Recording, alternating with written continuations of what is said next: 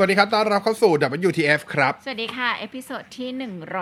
141 อยู่กับน้ำหวานและนายบอสนะคะ สั้นๆเลยครับ episode นี้ ป้ายยาครับ คือตัวเองโดนป้ายยามาก่อนแล้ว ก็เลยต้องมาป้ายยาคนอื่นต่ออ่าไปเดี๋ยวเล่าให้ฟังเล่าให้ฟังพอดีมันมีอีเวนต์ใหญ่สัปดาห์อ่าที่แล้วที่แล้วเนี่ยก็คืองาน Samsung Galaxy Unpack อืม2022 นะครับก็ EP นี้จะมาเล่า แต่คือผมคงไม่มาสรุปงานอะ เพราะวันนี้มันก็ผ่านมาจะครบอาทิตย์แล้วเขาจองกันไปเรียบร้อยหมดแล้ว ไม่ไม่จองมันยังจองได้อยู่ มันจองได้ถึงวันที่สามแต่ว่ามาเล่าให้ฟังว่าเกิดอะไรขึ้นอะไรมันน่าสนใจอะไรมันคือนู่นนี่นั่นทำไมมันถึงเป็นกระแสเหลือเกินอืมกับ Samsung Galaxy S 22 Series ครับครับ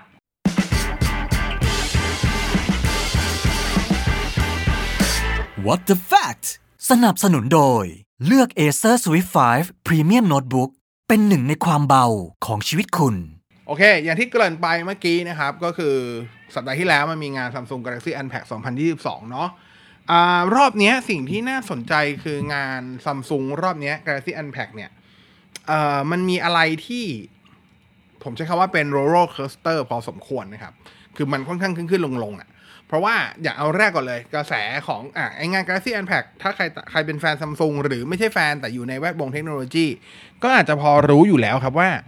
ไอ้ซัมซุงอะมันจะมีงานเปิดตัวต้นหลักๆ งานใหญ่ๆ คือว่างานต้นปีงานปลายปีใช่ไหมถ้าเป็นสมัยก่อนนั่นคือต้นปีจะเป็นซีรีส์ S ปลายปีก็จะเป็นซีรีส์โน้ตอืมโอเค แต่ว่าในปี 2021 ที่ผ่านมาต้นปีซีรีส์ S ครับ แต่ว่าปลายปีเป็นซีรีส์ C หรือซีรีส์ Z ที่เขาเรียกกันจะมี Z4 Z Flip อะไรอย่างนี้ ไม่มีโน้ตนะครับทีนี้พอมันไม่มีโน้ตคำถามที่จริงๆต้องบอกว่าไอ้คำถามที่หลายคนอยากรู้หลายคนสงสัยแหละว่าซัมซุงยังจะทำ Galaxy Note อยู่หรือเปล่าเนี่ยค่ะอ่าถ้าย้อนถ้าถ้าใครอย่างที่บอกครับใครตามข่าวมาเรื่อยๆ ไม่ได้ฉาบฉวยอะไรเนี่ย ก็จะรู้ว่าจริง ๆ แล้ว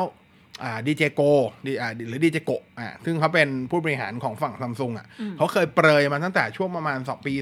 2019-2020 แล้วว่า ทีมทีมพัฒนาสมาร์ทโฟนของซัมซุงอะ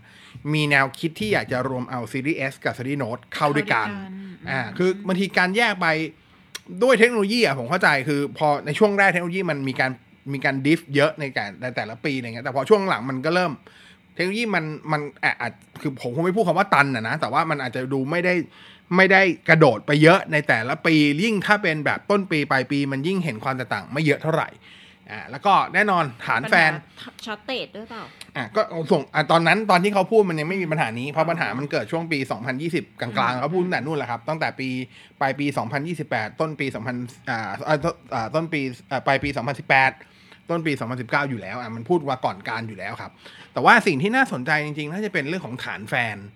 อะคือถ้ามองเฉพาะยอดขายเนี่ยซีรีส์ S จะมียอดขายมากกว่าซีรีส์ Note เสมอค่ะนะครับเสมอเลยนะอืมอืมแต่ถ้ามองความเป็น loyalty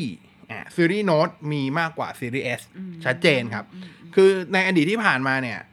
อ่าซีรีส์ S มันจะเป็นซีรีส์ที่ซัมซุงใส่สิ่งที่ดีที่สุด แรงที่สุดเข้าไปให้ โดยเน้นเรื่องของสเปคค่ะ แต่ซีรีส์โน้ตจะเป็นอีกเรื่องเลยครับ มันจะเป็นซีรีส์ที่เน้นความเป็น productivity อืมอะก็คือเน้นเรื่องของการทำงานเน้นเรื่องของฟีเจอร์ การใช้งานจริงอะไรเงี้ยซึ่งมันจะเป็นการขายคนละแบบค่ะนะอ่างาน Galaxy Unpacked 2022 เนี่ย สิ่งที่มันลือมาตั้งแต่แรกก็คือ โอเค มันหลายคนรับรู้ปัญหาเรื่องของเซมิคอนดักเตอร์ปัญหาเรื่องของ supply ปัญหาเรื่องของโลจิสติก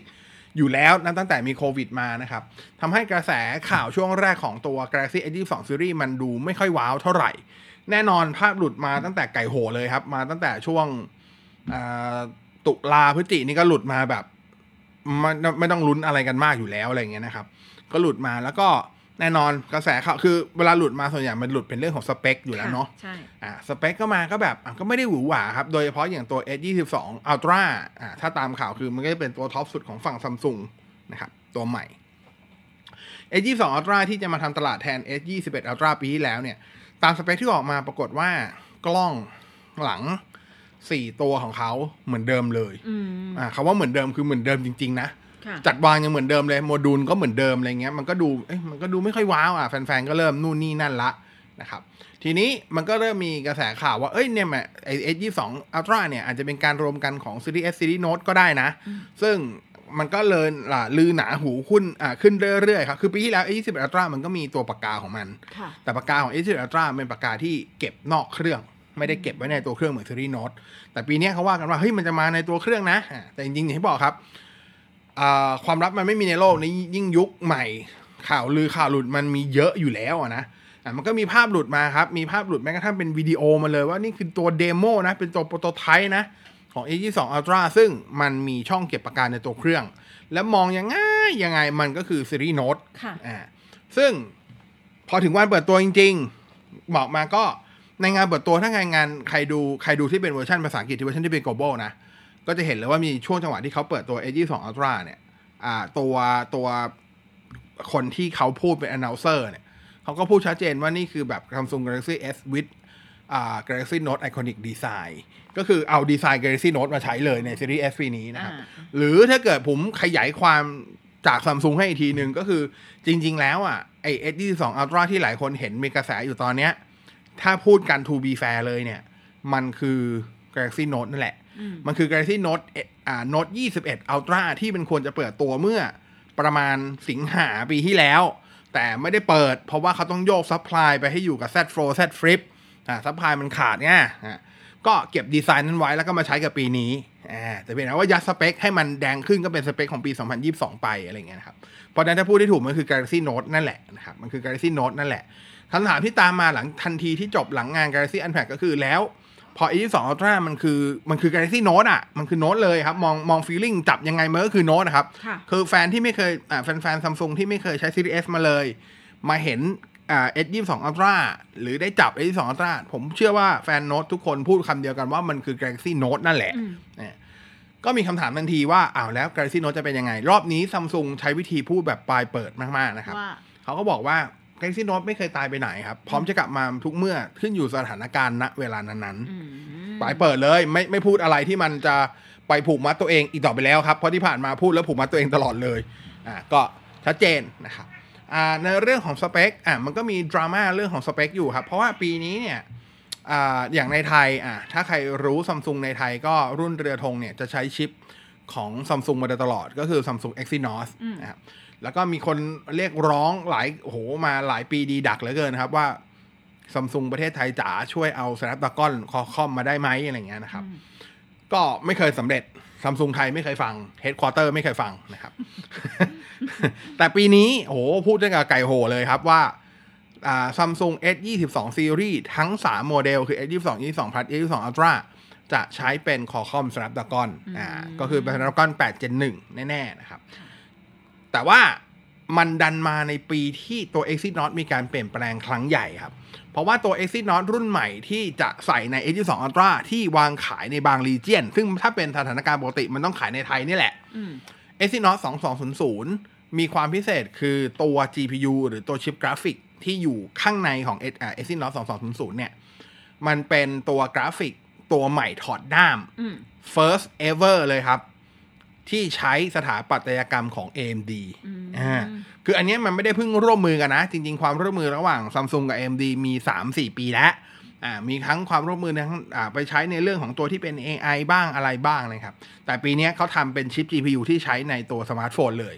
ใช้ชื่อว่า Samsung X Clip อ่าตัวรุ่นที่อยู่ใน Exynos 2200 จะเป็น Xclipse 920 นะครับ ซึ่งปรากฏว่าพอประกาศออกมาเนี่ยไอตัว Exynos เนี่ยจะถูกวางขายหลักๆ อยู่ในภาคพื้นยุโรปออสเตรเลีย แล้วก็ทางพวกอ่าเขาเรียกอะไรเอเชียตะวันออก เป็นส่วนใหญ่ พวกอินเดียพวกอะไรอย่างใช่เงี้ยเหรอใช่ใช่ขณะที่ในไทย Southeast Asia Snapdragon ทั้งหมดครับ คือมันเป็นเรื่องดีแหละอะเพราะหลายคนก็อยากใช้แต่อย่างที่บอกครับ มันดันมามันมาดันเป็นปีที่ Exynos มันมันดันมีการเปลี่ยนแปลงครั้งใหญ่แล้วหลายคนผมใช้คำว่าอยากลองอืมอืมว่ามันจะแรงไหมมันจะดีไหมอะไรอย่างเงี้ยนะครับ เพราะว่า ที่ผ่านมาก็เดิมๆ ใช้ PowerVR ใช้นู่นนี่นั่น ซึ่งมันก็พิสูจน์มาแล้วมันไม่ค่อย work เท่าไหร่อย่างเงี้ยนะครับ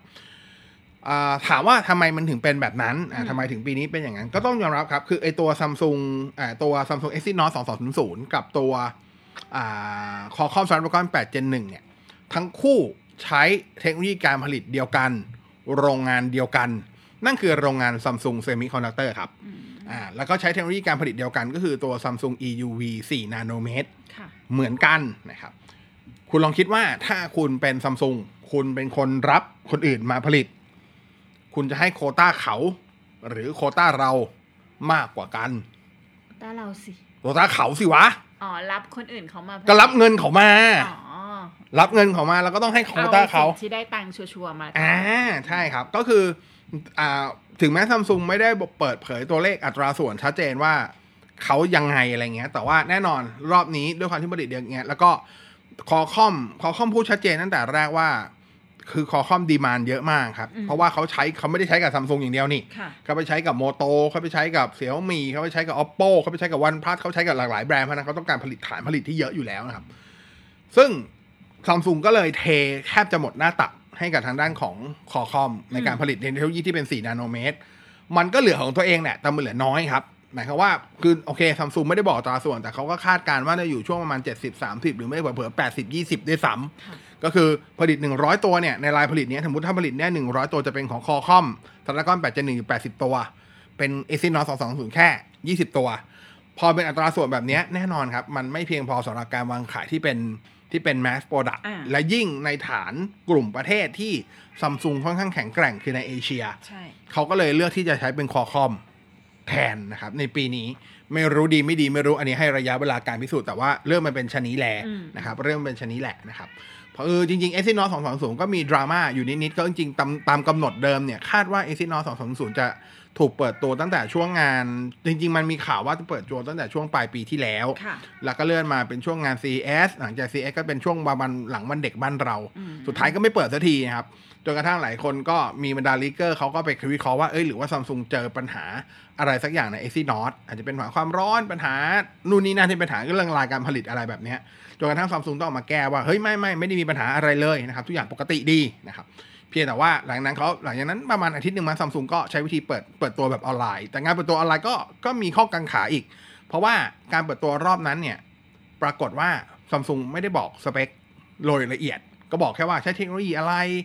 มีใส่นู่นนี่นั่น แต่ไม่ได้บอก speed clock ไม่ได้บอกนู่นนี่นั่นเลยครับบอกไม่ได้บอกเชิงเทคนิคเชิงลึกเลยอ่าก็เลยเป็นที่กังขากันอยู่นิดนึงนะครับอ่านั่นก็เปิดตัวไปเรียบร้อยนะครับอ่าในงาน Galaxy Unpack นอกเหนือจากซัมซุง อ่า S22 ทั้ง 3 รุ่นก็ยังมีตัว Samsung Galaxy Tab S8 ที่เปิดตัวด้วยแท็บ S8 รอบนี้ก็มี 3 รุ่นครับอ่าทุกทีแท็บ S จะมีแค่ 2 โมเดลก็คือ จะเป็นแท็บ S ธรรมดา แล้วก็แท็บ S Plus อ่าปีนี้มีรุ่น Ultra ขึ้นมาด้วย แล้วก็หน้าจอใช้คำว่าใหญ่สุดในโลกแล้วมั้งฮะที่เป็นแท็บเล็ต 14.9 นิ้ว ใหญ่เบ้อเร่อเลยทีเดียวนะครับ ก็เปิดตัวไปแล้วในไทยก็เปิดจองก็ไปดูกันนะครับ กลับมาที่ S22 Ultra กระแสดีมากครับ อันนี้ไม่เฉพาะในเมืองไทยนะ ในต่างประเทศก็กระแสดีมากจริง ๆ ที่เปิดจองไป อย่างในไทยอ่าตัวโมเดลที่เป็น RAM 12 ROM 256 เนี่ย เกือบทุกสีเลยนะ หมดหมดตั้งแต่ภายใน 24 ชั่วโมงแรกครับรู้สึกจะเหลือแค่สีดำกับสีขาวอย่างละนิดอย่างละหน่อยในแต่ละที่เท่านั้นเอง แต่ว่าถ้าทำทรงออนไลน์เนี่ยหมดภายใน 24 ชั่วโมงแรก สีพิเศษอะสีพิเศษรอบนี้เขาจะมีทั้งหมด3สีก็จะมีสีเทา สีฟ้าแล้วก็สีแดงค่ะครับสามสีพิเศษเนี่ยก็ได้รับการตอบรับอย่างดีโดยเฉพาะสีแดงครับมาสีแดงเนี่ยคือสามสีเนี่ยปกติแล้วสีพิเศษของซัมซุงเขาจะเขาจะส่งมอบช้ากว่าตัวสีปกติเพราะสีปกติมัน mass product ไปแล้ว แต่ว่าสีพิเศษเนี่ยมันเป็นแบบเหมือน build to order เหรออ่า มันเป็น มันเป็น on demand อะอ๋อก็คือต้องสั่งก่อนเขาถึงจะทอ่าำอ่า ง่ายๆ แบบนั้นแล้วกัน ก็ถ้าเป็นสีเทากับสีฟ้าเนี่ยเขาใช้ ระยะการผลิตรวมถึงระยะเวลาส่งประมาณ 3-4 สัปดาห์อืมนับจากวันที่จ่ายอ่าจ่ายตังค์แล้วก็อ่าอีเมลแจ้งเตือนว่าเข้าสายการผลิต นับตั้งแต่วันนั้นไป3ามถึงต้องสี่มีสัปดาห์อีเมลแจ้งเตือนใช่ใช่ใช่ว่าส่วนใหญ่อีเมลก็จะเข้ามาประมาณประมาณ4ถึง7วันหลังจากวันที่คุณจ่ายตังค์อืมนะครับอ่าเป็นแบบนั้นแต่ว่าปีนี้สีแดงครับ ใช้เวลาถึง6ถึง7สัปดาห์ มากกว่าเท่าตัวเลยโอ้โหอ่าแสดงว่ายอดขายเยอะจริงๆค่ะนะครับ แล้วก็เท่าที่ไปเช็คล่าสุดเนี่ยเอ่อ สีพิเศษจากเดิมที่คาดว่าจะได้กันประมาณช่วงกลางเดือนปลายเดือนมีนา ถ้าใครซื้อสมมติซื้อวันเนี้ยวันที่คุณฟัง WDF EP เนี้ยเห็นบอกว่ารับเครื่องกันช่วงสงกรานต์แล้วนะ คือล่าไปอีก ล่าไปอีกไกลเลยนะครับสองเดือนอะเออ ประมาณนี้อะก็ลองดูแล้วกันนะถ้าเกิดใครจะต่อตอนว่าปีนี้ต้องเราถามว่า แล้วทำไมกระแสแรงขนาดนี้ ผมว่าส่วนหนึ่งเป็นเพราะแฟนๆโน้ตที่อั้นมาถึง 2 ปีด้วยครับ คือโน้ต20 Ultra ต้องยอมรับว่ามันไม่ค่อยประสบความสำเร็จเท่าไหร่ แต่ความคาดหวังสูงมากในโน้ต20 Ultra พราะว่าตอนโน้ต10ทำมาดีครับโน้ต10 plus ทำมาดีมากอ่าอ่าแต่ว่าพอมาเป็นสมัยโน้ต20โหทุกคนก็คาดหวังแหละ แต่ปรากฏว่ามันมีปัญหาเยอะครับ มีปัญหาเรื่องของคุณภาพกล้อง ปัญหาเรื่องของจอ ปัญหานู่นนี่นั่น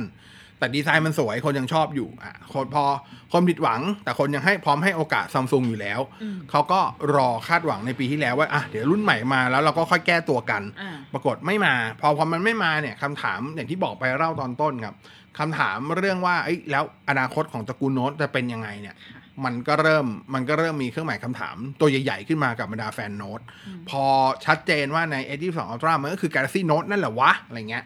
มันทำให้เหมือนกับสิ่งที่ เก็บไว้ เก็บกดไว้ก็ทุกคนก็พร้อมที่จะอะลุยไปกับมันนะประมาณนี้นะครับ ก็ต้องไปรอดูอะแต่ว่าต้องบอกว่าตอนนี้ก็มีมีมีข้อน่าสนใจหรือข้อคิดว่าอาจจะเป็นดราม่าหรือเป็นปัญหากับซัมซุงในอนาคตได้เหมือนกันกับ S22 Series นะครับ คือ S22 อย่างที่บอกมันมี 3 รุ่นเนาะ S22 22 Plus 22 Ultra นะครับ ในส่วนตัว S22 กับ S22 Plus เนี่ย ตอนงานเปิดตัวที่ Samsung ในงาน Galaxy Unpacked เนี่ย Samsung เขาบอกว่าไอ้หน้าจอของตัว S22 S22 Plus เนี่ย เป็นหน้าจอแบบ Adaptive Refresh Rate อืมก็คืออัตรา refresh rate หรืออัตรากระพริบอ่าอัตราการกระพริบของจอในหนึ่งวินาทีเนี่ย มันเป็นแบบ adaptive ก็คือปรับอิสระได้ขึ้นลง โดยที่ขึ้นไปสูงสุดอยู่เนี่ย 120เฮิรตซ์ก็คือ 120 ครั้งต่อวินาที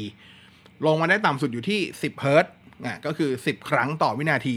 ถามว่าทำไมมันต้องทำไมต้อง adaptive ทำไมต้องปรับด้วยนะครับอ่าแน่นอนคือถ้าเป็นจอ 120 เฮิรตซ์อ่าอ่าที่เป็นพวก refresh rate สูงๆสิ่งที่มันเกิดขึ้นคือเวลาคุณเลื่อนคุณ scroll แล้วก็จะดู smooth ขึ้นถูกป่ะ แต่มันกินพลังงานไปด้วย ทีนี้ในการใช้งานสมาร์ทโฟนในความเป็นจริงเนี่ย มันก็มีหลายอย่างที่เราไม่จำเป็นต้องใช้จอเฮิร์ตซ์หรืออัตรา refresh rate สูงๆเลยขนาดนั้นเนาะอ่าเช่น น้ำหวานอันนี้เจอบ่อยน้ำหวานน่าจะเป็นหนึ่งในนั้นเลยทันทีอืมอ่าเช่นคนอ่านพวกอีบุ๊กอ่า อ่าคนอ่านพวกที่เป็น fiction หรืออะไรก็ที่เป็นแบบต้องค้างหน้าจออยู่หน้านั้นอยู่สักพักนานๆอะอืมอะคืออย่างเงี้ยมันเราเราไม่ต้องการอัตรา refresh rate อยู่แล้วเพราะมันมันจอมันนิ่งไง มันไม่ได้ move มันไม่ได้เคลื่อนไหวนึกออกใช่ป่ะอ่าเพราะฉะนั้นเขาทำงานงั้นเขาจะลดลดอ่าลดอัตรา refresh rate ลงมาเพื่อหนึ่งก็คือประหยัดพลังงานด้วยอ่าอ่าซึ่งก็เขาเคลมไว้ 10 ถึง 120 เฮิร์ตซ์ในส่วน S22 S22 Plus แต่ปรากฏว่าหลังจากจบงาน Galaxy Unpacked อ่า ซัมซุงเขาก็ไปขึ้นหน้า Newsroom อ่า Newsroom ถ้าใครเป็นนักข่าวจะพอรู้ซัมซุงก็จะมีหน้า Newsroom เหมือนเอาไว้หน้าแถลงข่าว ใช่ใช่ซึ่งในนั้นจะมีตัวภาพที่เป็นอินโฟกราฟิกอืมของตัว S22 S22 Plus ปรากฏว่าในอีภาพอินโฟกราฟิกตัวนั้นที่ต้องสื่อสามารถนำไปใช้ได้เนี่ย มันดันเขียน refresh rate อยู่ที่ 48 ถึง 120เฮิร์ตซ์48ถึง120มันไม่ใช่ 10 ถึง 120เฮิร์ตซ์เหมือนที่ประกาศอยู่ในงานอ่า Galaxy อ่า Unpacked มันก็เลยเป็นคำถามว่าตกลงแล้วยังไง นะครับเป็นเท่าไหร่แน่อ่าเป็นเท่าไหร่นะอันนี้ก็ต้องอ่าตอนตอนนี้ก็ยังไม่มีใครรู้ครับแต่เพียงแต่ว่ามันก็มีมีเครื่องที่ไปถึงมือสื่อหลายเจ้า สื่อหลายเจ้าก็ใช้วิธีทดสอบอ่าใช้โปรแกรมพวก Fraps Fraps มันจะเป็นโปรแกรมเอาไว้โชว์ frame rate ซึ่งอันนี้ในคอมพิวเตอร์ก็มีนะครับโชว์ frame rate บนหน้าจอเลยว่าจอตอนเนี้ยกระพริบกี่ครั้งต่อวินาที ซึ่งปรากฏว่าเอาที่เขาทดสอบเนี่ยโอเค มันไม่ลงไปถึง 10เฮิร์ตซ์แต่มันได้ 24เฮิร์ตซ์อืมก็คือยังต่ำกว่าที่ตัวเลขในอินโฟกราฟิกเคลมทีนี้ก็ต้องต้องไปรอดูว่าจะเป็นยังไง อ่าอันนี้ก็เป็นหนึ่งในดราม่าเล็กๆ ที่เกิดขึ้นนะครับอัปเกรดพลังความมันถึงใจกว่าที่เคย Predator Helios 300 โน้ตบุ๊ก gaming ระดับ high-end ดีไซน์ดุดันสุดเท่ ไหลลื่นทุกช็อตไปกับการ์ดจอ RTX 2070 ทรงพลังด้วย Intel Core i7 Processor หน้าจอ Full HD ขนาด 15.6 นิ้ว มาพร้อมระบบระบายความร้อน Aeroblade 3D ใช้งานได้ลื่นไหลไม่มีสะดุดเลือก Predator Helios 300 เป็นอาวุธทรงพลังคว้าชัยในทุกแมตช์สนใจติดต่อตัวแทน Acer ทั่วประเทศ Summon your strength. ในส่วนตัว S22 Ultra ถ้ามองเผินๆ แทบจะไม่ได้มีอะไรปรับเปลี่ยนจาก S21 Ultra สักเท่าไหร่ หลายคนก็บอกว่าก็เปลี่ยนแค่จอไง เปลี่ยนแค่ชิป แต่กล้องเหมือนเดิมอะ ถ้าพูดกันจริง ๆ กล้องไม่เหมือนเดิมครับ อ่าเซนเซอร์ตัวหลัก 108 ล้านกับเลนส์ ultra wide ตัวเดิมใช่ แต่ใน 108 ล้านที่เป็นกล้องหลัก 108 ล้าน เซนเซอร์เดิม แต่เลนส์ไม่ใช่อันเดิมครับอ่าเลนส์เดิมเนี่ย จะมีองศารับภาพอยู่ที่ 85 องศา เลนส์ใหม่อยู่ที่ 83 องศากว้างขึ้นอ่ากว้างขึ้นนะครับกว้างขึ้นเล็กน้อยอ่าแต่ว่าผ่านมาอาจจะเห็นนิดเดียวแต่กว้างขึ้น แต่ก็ตัวเลนส์ของเลนส์หลักจะมีเขาเรียกว่าเป็น super clear lens จะเป็นเลนส์ที่ลดแสง flare ลดขอบม่วงได้อันนั้นก็ว่ากันไปนะครับ ultra wide เนี่ยเหมือนเดิม tele จะมี 2 ชุด จะมีชุดที่เป็นปกติ optical 3เท่า กับตัวที่เป็น periscopeอ่าสิบเท่า ทั้งคู่ความละเอียด 10 ล้าน ปีนี้ก็ดราม่านิด ๆ เพราะมันอ่าเซนเซอร์ในตัว tele ทั้ง 2 ชุด ทั้งที่เป็น optical 10อ่า optical 10 ล้านไอ้เท่ากับ optical 10 เท่า กับ optical 3เท่า เซนเซอร์มีขนาดเล็กลงกว่าตัวของใน S21 Ultra อยู่ 0. จุดอ่าเท่าไหร่อะหนึ่งอ่าเล็กกว่าเท่าไหร่วะ ถ้าตีเป็นไมครอนมันคือเล็กกว่า 0. จุด 01 หรือ 0.02 ไมครอน ก็เล็กลงมานิดหนึ่งอะนิดหนึ่งอะเกือบซึ่งจะเป็นนาโนละก็ถามว่าอีกนิดนึงก็นาโนถามว่าทำไมทำไมถึงต้องลดอะเขาก็วิเคราะห์กันก็เพราะว่าตัว ตัว body ของ S22 Ultra S Ultra มันพอๆกันอ่าแต่รอบเนี้ยมันต้องมีที่เก็บปากกาในตัวเครื่อง มันต้องการใช้ space มากขึ้น ก็เลยจะเป็นส่วนหนึ่งที่เอาเป็นลดก็ได้นะครับ แต่ว่าอย่างน้อยที่สุดภาพอ่าถ้าเกิดใครจองมาแล้วแล้วพอฟังตรงนี้ไม่เคยรู้ข้อมูลนี้รู้สึกเอาแล้วกล้องมึงกูลดลงแน่ๆเลย สิ่งที่สบายใจก็คือบรรดา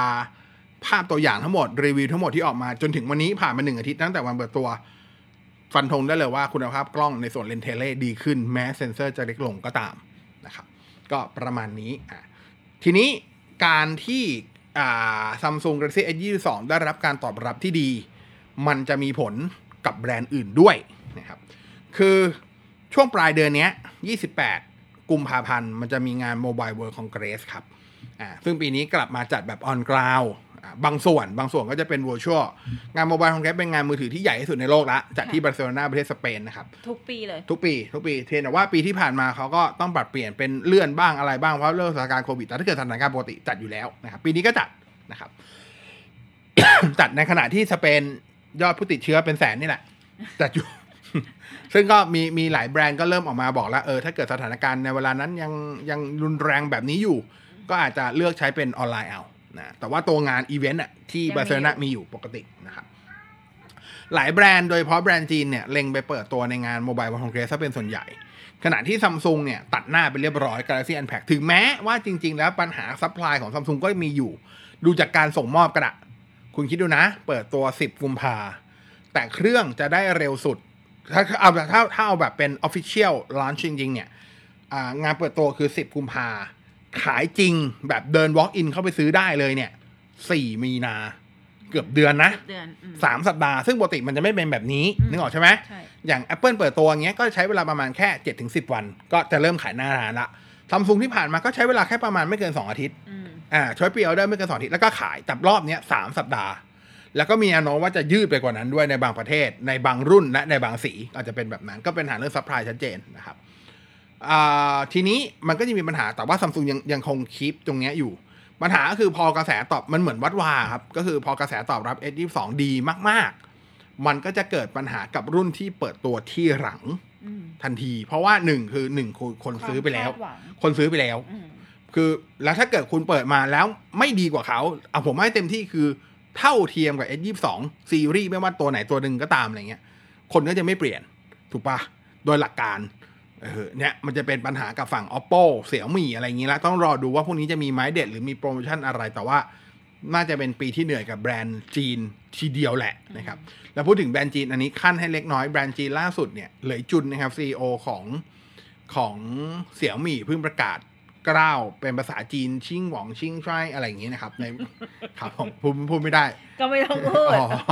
เขาเขาประกาศก้าวเลยว่าเขาเตรียมที่จะเขาขอเวลาสามปีในการพาเสี่ยมี่ผงาดขึ้นเป็นเบอร์หนึ่งแซง Apple ทั้งในจีนและทั้งในตลาด global โอ้ได้ยินคำนี้ปุ๊บ คนแรกที่โมโหก่อนเลยครับ ไม่ใช่ทีมคุกฮะซัมซุงครับ เออกูเบอร์หนึ่งอยู่ครับ มึงข้ามกูไปได้ยังไงครับมึงข้าม Apple มึงเจอกูก่อนนะฮะซัมซุงแบบเอ๊เสี่ยมี่เลยจุนมึงลืมอะไรไปหรือเปล่า ในจีนไม่เถียงเลยในจีนถ้าในจีนเนี่ยในไตรมาสสุดท้ายของปีที่แล้ว ในไตรมาสล่าสุดคือไตรมาสสุดท้ายปีที่แล้วเนี่ย Apple ขึ้นแท่นเบอร์หนึ่งในตลาดจีนเป็นครั้งแรกนะครับ แซง vivo อะถ้าถ้าในช่วงหลัง vivo กับ oppo จะจะจะอยู่เบอร์หนึ่งเบอร์สองไล่ๆกัน ในจีน ในจีนนะอันนี้เฉพาะตลาดจีนแต่ตลาดจีนมันใหญ่มากนึกออกใช่ไหม Apple ขึ้นเบอร์หนึ่งเลยครับ โอ้โห เหลยจุนบอกยอมไม่ได้เออให้ให้ R vivo ครึ่งให้ R oppo ครึ่งอย่างน้อยก็ยังคงจริง แต่ว่าพอเป็น Apple ครึ่งไม่ได้เลย Apple เป็นเมกังนี่อันนี้เหลยจุนพูดอย่างนี้เลยเหวยโบเลย พูดจีนไม่ได้พูดอย่างนี้ไปแล้วกัน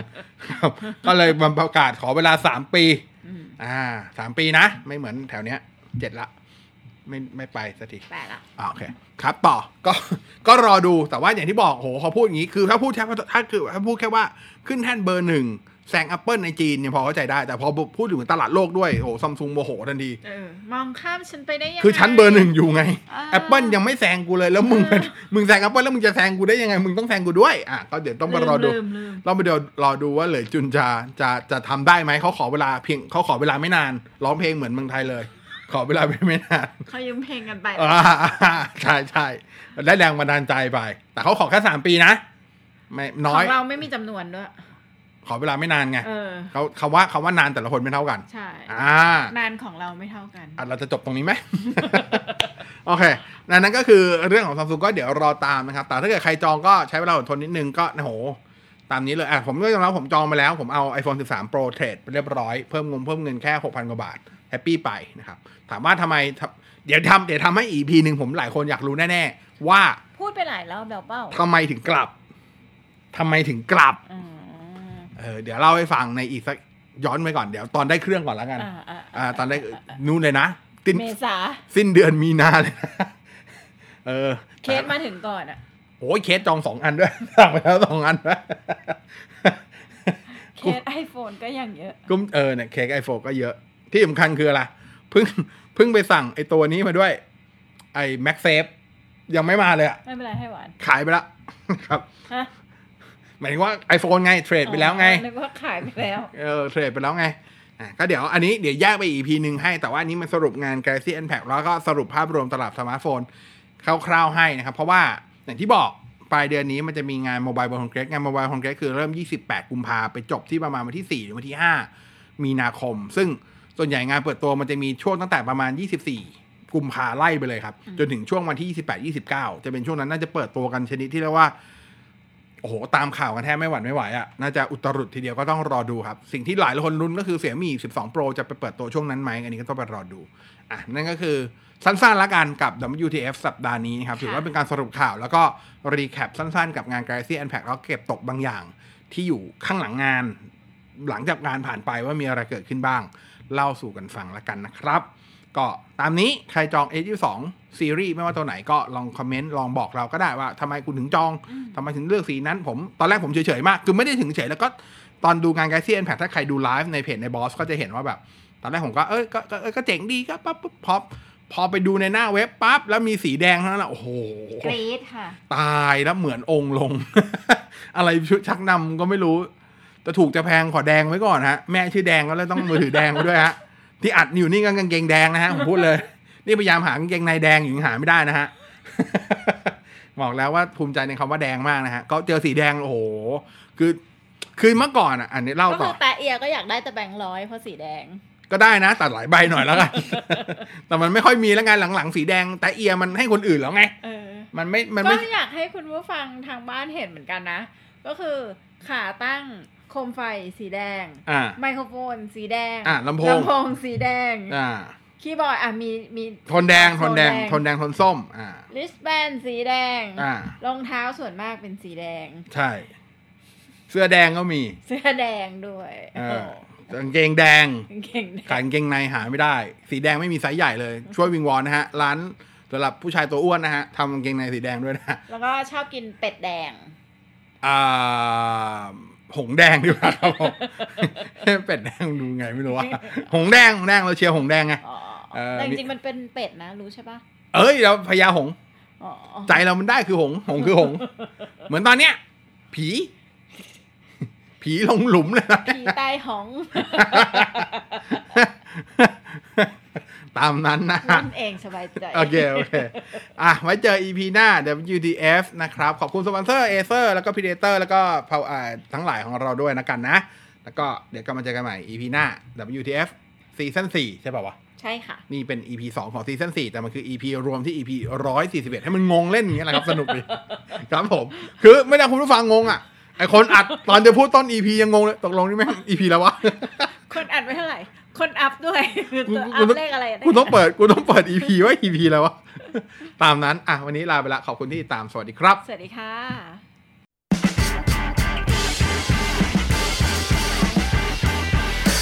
What What the fact